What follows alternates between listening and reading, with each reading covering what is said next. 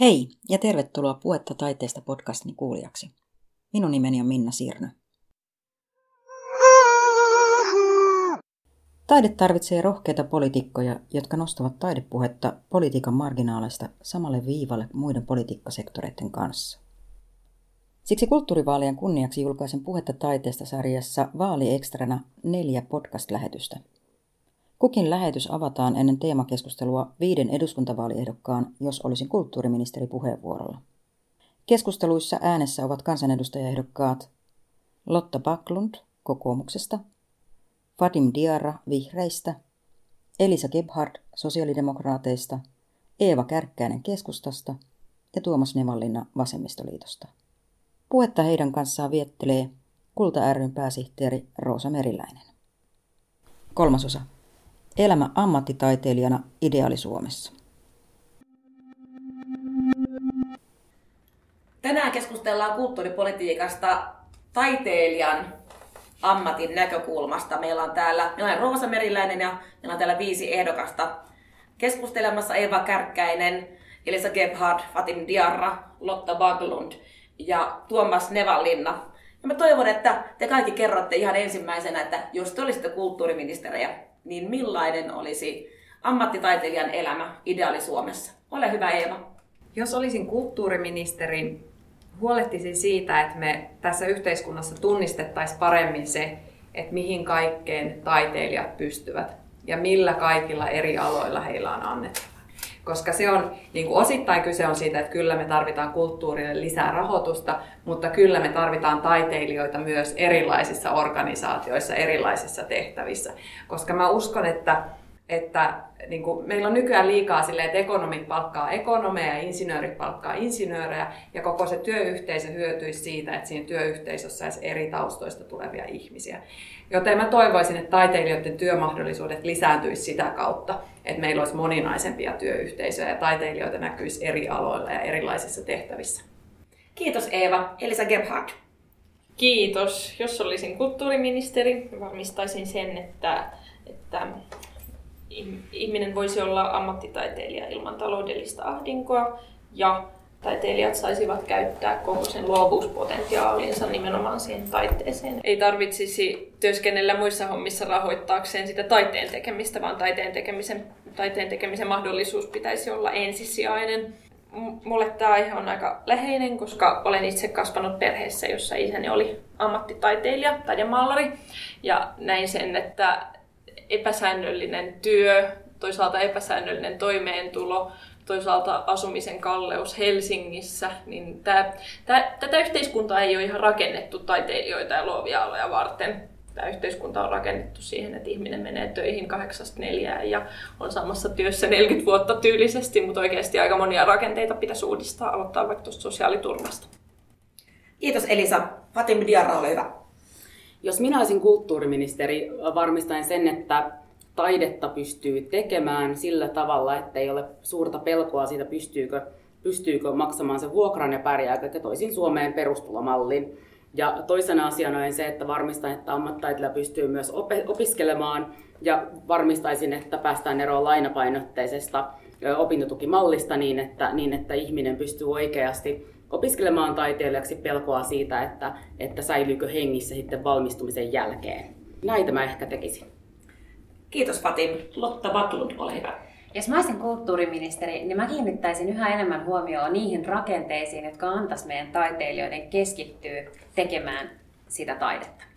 Meillä on täysin puutteellinen manageri- ja agenttikenttä Suomessa. Nämä on sellaisia ammattinimikkeitä, mitä on olemassa maailmalla pilvin pimein. Ne lisää markkinoita niille taiteilijoille, ne lisää väyliä, miten taiteilijat voi saada omia teoksiaan, oli ne sitten niinku musaa tai kuvataidetta tai mitä tahansa, pystyy saamaan niitä uusille markkinoille, uusien silmäparien eteen. Ne tavallaan niin kuin luo uusia kenttiä, missä nämä ihmiset voi tehdä sitä. Se on ähm, vaikeaa ryhtyä taiteilijana omaa aikaansa käyttämään, kun sä et ole sen asian, asiantuntija, että sä rupeisit yhtäkkiä itse myymään itseäsi ja markkinoimaan itseäsi ja keksimään uusia markkinapaikkoja. Mutta siellä on olemassa niin kuin selkeä ä, agenttien mentävä aukko. Mun mielestä on tosi paljon kaikkea tällaista tukirakennetta, mitä meillä voisi olla mm. todella paljon enemmän joka johtaisi siihen, että, että meillä saattaisi niin kuin kulutustottumukset yksilöillä muuttua, kun heillä olisi niin kuin erilaisia väyliä myös saada sitä kulttuuria. Kiitos Lotta. Tuomas Nevalinna, ole hyvä. No, jos olisin kulttuuriministeri, niin ajattelisin, että, että tässä taiteilijuudessa on vähän niin kuin kaksi puolta. Toinen on ammattitaiteilijuus, siis se, että päätoimeentulo tulee taiteellisista hommista, taiteellisesta luomisesta, teos, teosten tekemisestä ja niin edelleen. Toinen on sitten tämä puoli, joka on niin varsinaisen avantgarde vanha idea, että siis tavallaan jokainen on taiteilija. Se ei tarkoita sitä, että jokainen on ammattilainen jollain kulttuuri- tai taidesektorilla, vaan se tarkoittaa sitä, että, että tavallaan vapaa luominen, vapaa itsensä ilmaisu, uusien asioiden tuottaminen maailmaan, kädentaidot, ajattelu, joka liittyy tekemiseen, on tavallaan kaikkien asioita. Ja minusta nämä molemmat puolet liittyy kulttuuripolitiikkaan ja, ja on laajassa mielessä. Ja ei se ole mitenkään niin kuin kovin selvää, mikä se vastaus tähän Lotan kysymykseen on, että miten tämä niin kuin ammattitaiteilijan kun raja tulee piirtää. Siinäkin ehkä tämmöisen niin kuin perustulotyyppisen systeemin niin kuin hyvä puoli olisi se, että se pikkusen höllentäisi politiikalle esitettyä vaatimusta siitä, että tämä täytyy e- ehdottomasti ja selkeästi vetää tämä raja joka, joka ikisessä tapauksessa. Kiitos Tuomas. Fatim. Kiitos. Minun olisi tästä mieleen se, että siis mun nuori veljeni, joka täytti juuri 21 vuotta, päätti viime vuonna ryhtyä taiteilijaksi eli yrittäjäksi. Ja hän on siis vaatesuunnittelija nimeltään, taiteen nimeltään Vitun Leija. Tämmöinen niin sopii mun perheeseen tämmöiset aika niin kuin nimet. Niin tota, tota, rakas veljeni päätti sen 20-vuotiaana ryhtyä, ryhtyä yrittäjäksi ja ammattitaiteilijaksi. Ja mä olin ihan silleen, että kuinka sä nyt teet tämän niin veljeni sanoi, että mä menen tonne Helsingin tonne, tonne infopisteeseen. Se on semmoista starttirahaa, mitä saa kun perustaa yrityksen. Ja musta tämä kertoo myös hyvin paljon siitä, minkälaisia työkaluja meillä voi olla siihen, jolla kannustaa ihmisiä aloittamaan se ura ja tekemään jotain. Musta on niin todella siistiä. Ja tällaista tarvitaan myös lisää. Eeva. Joo, tämä meidän sosia- nykyinen sosiaaliturva ei ole todellakaan tehty taiteilijoita varten. Taiteilijat on yksi sellainen ihmisryhmä, jossa tulot tulee monesta lähteestä. On palkkatuloa, on apurahoja ja on yrittäjätuloja. Ja sen takia me tarvitaan munkin mielestä tämmöinen perustulon kaltainen järjestelmä, joka ei arvota ihmisiä sen perusteella, että mikä se sun status on, vaan sen perusteella, että jos sulla on pienet tulot, niin sulla on oikeus sosiaaliturvaan. Ja sitten yksi sellainen asia, mitä mä oon kuullut taidealalla opiskelevilta kavereilta on se, että he toivoisivat, että taideoppilaitoksissa olisi enemmän myöskin semmoisia kursseja, missä valmistetaan työelämään ja autetaan, niin opetetaan, että miten tunnistaa sen oma osaamisen ja mihin kaikkeen sitä voi käyttää. Ja mä uskon, että se myös helpottaisi nuorten taiteilijoiden työllistymistä. Lotta. Sitten tarvittaisiin myös jotenkin niitä sellaisia areenoja, missä nämä voi törmätä. Mä tietenkin huomaan sen, että esimerkiksi käsikirjoittajat voi työllistyä ja työllistyvätkin hyvin niin kuin pelialalle. Ja on kaiken näköistä muotoilijaa, jotka voi niin kuin miettiä palvelumuotoilua. Ja että on niin kuin tosi paljon näitä paikkoja, missä sille omalle kyvylle on kysyntää, mutta nämä ihmiset on harvoin samoilla areenoilla tai jotenkin samoissa, samoissa jengeissä pyörii. Se oli vähän niin kuin ajatus silloin Aalto, niin kuin osittain ajatus siinä, kun lyötiin yhteen Aalto-yliopisto. Että mitä jos meillä olisikin nämä, jotka osaa keksiä, nämä, jotka osaa myydä ja nämä, jotka osaa muotoilla samassa paikassa ja sitten tekisi tällaisia niin kuin tajunnan räjäyttäviä spektaakkelimaisia tuotteita, mitkä ehkä vielä nyt odotuttavat itseään, mutta että varmasti ollaan niin kuin sillä tiellä.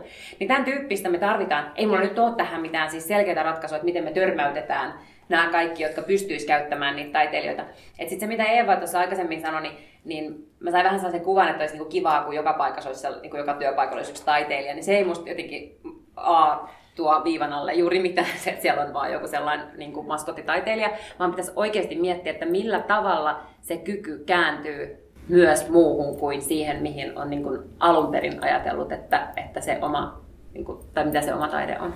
Ehkä Eeva saa vastata tähän suoraan. Joo, en kyllä todellakaan tarkoittanut sitä, vaan tiedän, että mihin kaikkeen taiteilijoita, ja taiteilijahan on niin kuin ylipäänsä semmoinen termi, joka on erittäin laaja. Ja, mutta mä ajattelen niin kuin ylipäänsä luovan koulutuksen saaneita ihmisiä, niin mihin kaikkeen heidän kyvyt kääntyy, ja mä uskon, että esimerkiksi meidän jossain niin kuin insinööriyhteisössä voisi olla hyvinkin käyttöä eri taustoista tuleville ihmisille, mutta myöskin niin kuin mun mielestä ei pelkästään niin kuin insinöörit ja taiteilijat ja, ja tota, kauppatieteilijät, vaan myöskin esimerkiksi valtiotieteilijänä toivoisin sitä, että mulla olisi enemmän kursseja yhdessä muiden alojen ihmisten kanssa. Et ylipäänsä me niin kuin tosi helposti, kun me mennään yliopistoon, niin me kasvetaan ikään kuin semmoiseen purkkiin, mikä on se meidän ala. Ja meille tekisi hyvää se, että me oltaisiin tekemisissä eri alojen ihmisten kanssa enemmän. Elisa, ole hyvä. Joo, meillä on, meillä on paljon sellaisia nuoria lahjakkaita ihmisiä, jotka on, on tiennyt aina, että mun, mun intohimo on taide, mä haluan tehdä taidetta. Sitten toisaalta meillä on sellaisia ihmisiä, jotka tarvii jonkun alkusysäyksen silleen, että ne voi lähteä tekemään taidetta. Just jonkun tietyn mahdollisuuden hakea koulutukseen, jonkun kurssin ehkä, ää, jonkun tietyn rahoituksen, minkä ikinä. Mutta joka tapauksessa niin tämä kaikki pitää mahdollistaa. Ja kyllä mun mielestä se, että vaikka, vaikka taiteilijan täytyy varmasti enenevissä määrin niin osata brändätä itseään, ja myydä sitä omaa taidettaan, niin kuitenkin mä haluaisin pitää mielessä aina sen, että taiteella on itseisarvo. Että et se niin kuin, ää, helposti unohtuu sellaisena aikana, jolloin kaiken taloudelliset vaikutukset pitäisi pystyä mittaamaan, niin se unohtuu, että kuinka taide on itsessään tärkeää. Fatim. Kiitos. Mä pohdin sitä, että, että jos me halutaan, että taiteilijat voivat hyvin, tarkoittaa myös, että taiteilijat pitää töitä. Ja me voidaan varmasti luoda myös tietää enemmän ihan sillä, että me ajatellaan paikkoja, mitkä Suomessa lisääntyy. Meillä tarvitaan koko ajan enemmän ja enemmän vanhuspalveluita. Mä uskon, että vanhuspalveluiden ja taiteen rajapinnassa on varmasti hirvittävän paljon kiinnostavia projekteja, kiinnostavia taiteen paikkoja, mitä voisi tehdä. Ja tavallaan siihen me tarvitaan julkista rahaa ja julkista rahaa siihen, että voidaan tehdä sitä taidetta siellä ja ihmiset pääsee tekemään ja kokemaan. Koska jotenkin mun mielestä ajatus siitä, että me ajatellaan kouluja, me ajatellaan erilaisia vanhainkoteja, niin nehän on paikkoja, minne taide pitää viedä sillä tavalla, että se on ihmisten arjessa joka päivästä. Ja kun me viedään taide sinne, annetaan rahaa taiteilijoille, annetaan kiertuen rahaa, niin silloin myös taiteilijat saa töitä. Että musta on semmoinen win-win yhteiskunnalle, taiteilijoille, meille kaikille. Tuomas. Niin, olen nyt aikeissa syyllistyä vaalikeskusteluiden tyypilliseen syntiin, vaan kommentoiminen asioista, jotka eivät mitenkään liity lainsäädäntötyöhön, mutta jotka kuitenkin tulevat nyt tässä yhteydessä mieleen. Tämä termi ammattitaiteilija, niin siinä on eittämättä yksi hyvä puoli, ja se on se, että sana ammatti mainitaan sanan taiteilija yhteydessä, koska usein kulttuurisesti vallitsee se tilanne, että taiteilijaa ei pidetä ammattina, vaan jonkinlaisena niin kuin huvituksena, jota tämä ihminen harrastaa ja, ja sitten jotenkin keplottelee itsensä toimeen, toimeentuloon niin kuin siinä ohessa. Ja, tämä heijastuu siis siinä, että nyt kaikki kulttuurialan vapaat toimijat tuntee tämän ongelman, että, että halutaan tilaisuuksiin ilmaiseksi. Ja se, että ammattitaiteilijat termin käytöllä jo tätä voitaisiin niin kuin pieneltä osalta hälventää, että siis tämä tosiaan on ihmisille työ, kukaan ei kutsuisi putkimiestä kotiinsa tai ehdottaisi hänelle ilmaiseksi tulemista. Mm. Ja sen taiteilijoille ja muille kulttuurialan toimijoille tätä ehdotetaan jatkuvasti näkyvyys on kuuluisa palkkio, josta on paljon puhuttu. Kasper Strömmanin vastine tähän oli se, että hän aikoo jättää, ilmoittaa valtiolle, että jättää verot tänä vuonna maksamatta, mutta lupaa samalla antaa valtiolle näkyvyyttä. Kiitos Tuomas. Viimeinen puheenvuoro tähän keskusteluun. Eeva, ole hyvä.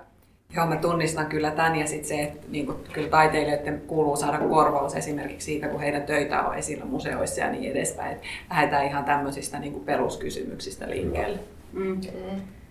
Kiitos. Keskustelu työstä ja toimeentulosta liittyy myöskin kulttuuripolitiikkaan. Minä olen Roosa Meriläinen ja kanssani täällä keskustelemassa viisi ehdokasta. Eva Kärkkäinen, Elisa Gebhard, Vatim Diarra, Lotta Baklund ja Tuomas Nevali. Kiitos. Kiitos Roosa ja tietysti Suomen säveltäjät, jotka tarjosivat meille hienon tilan näihin nauhoituksiin.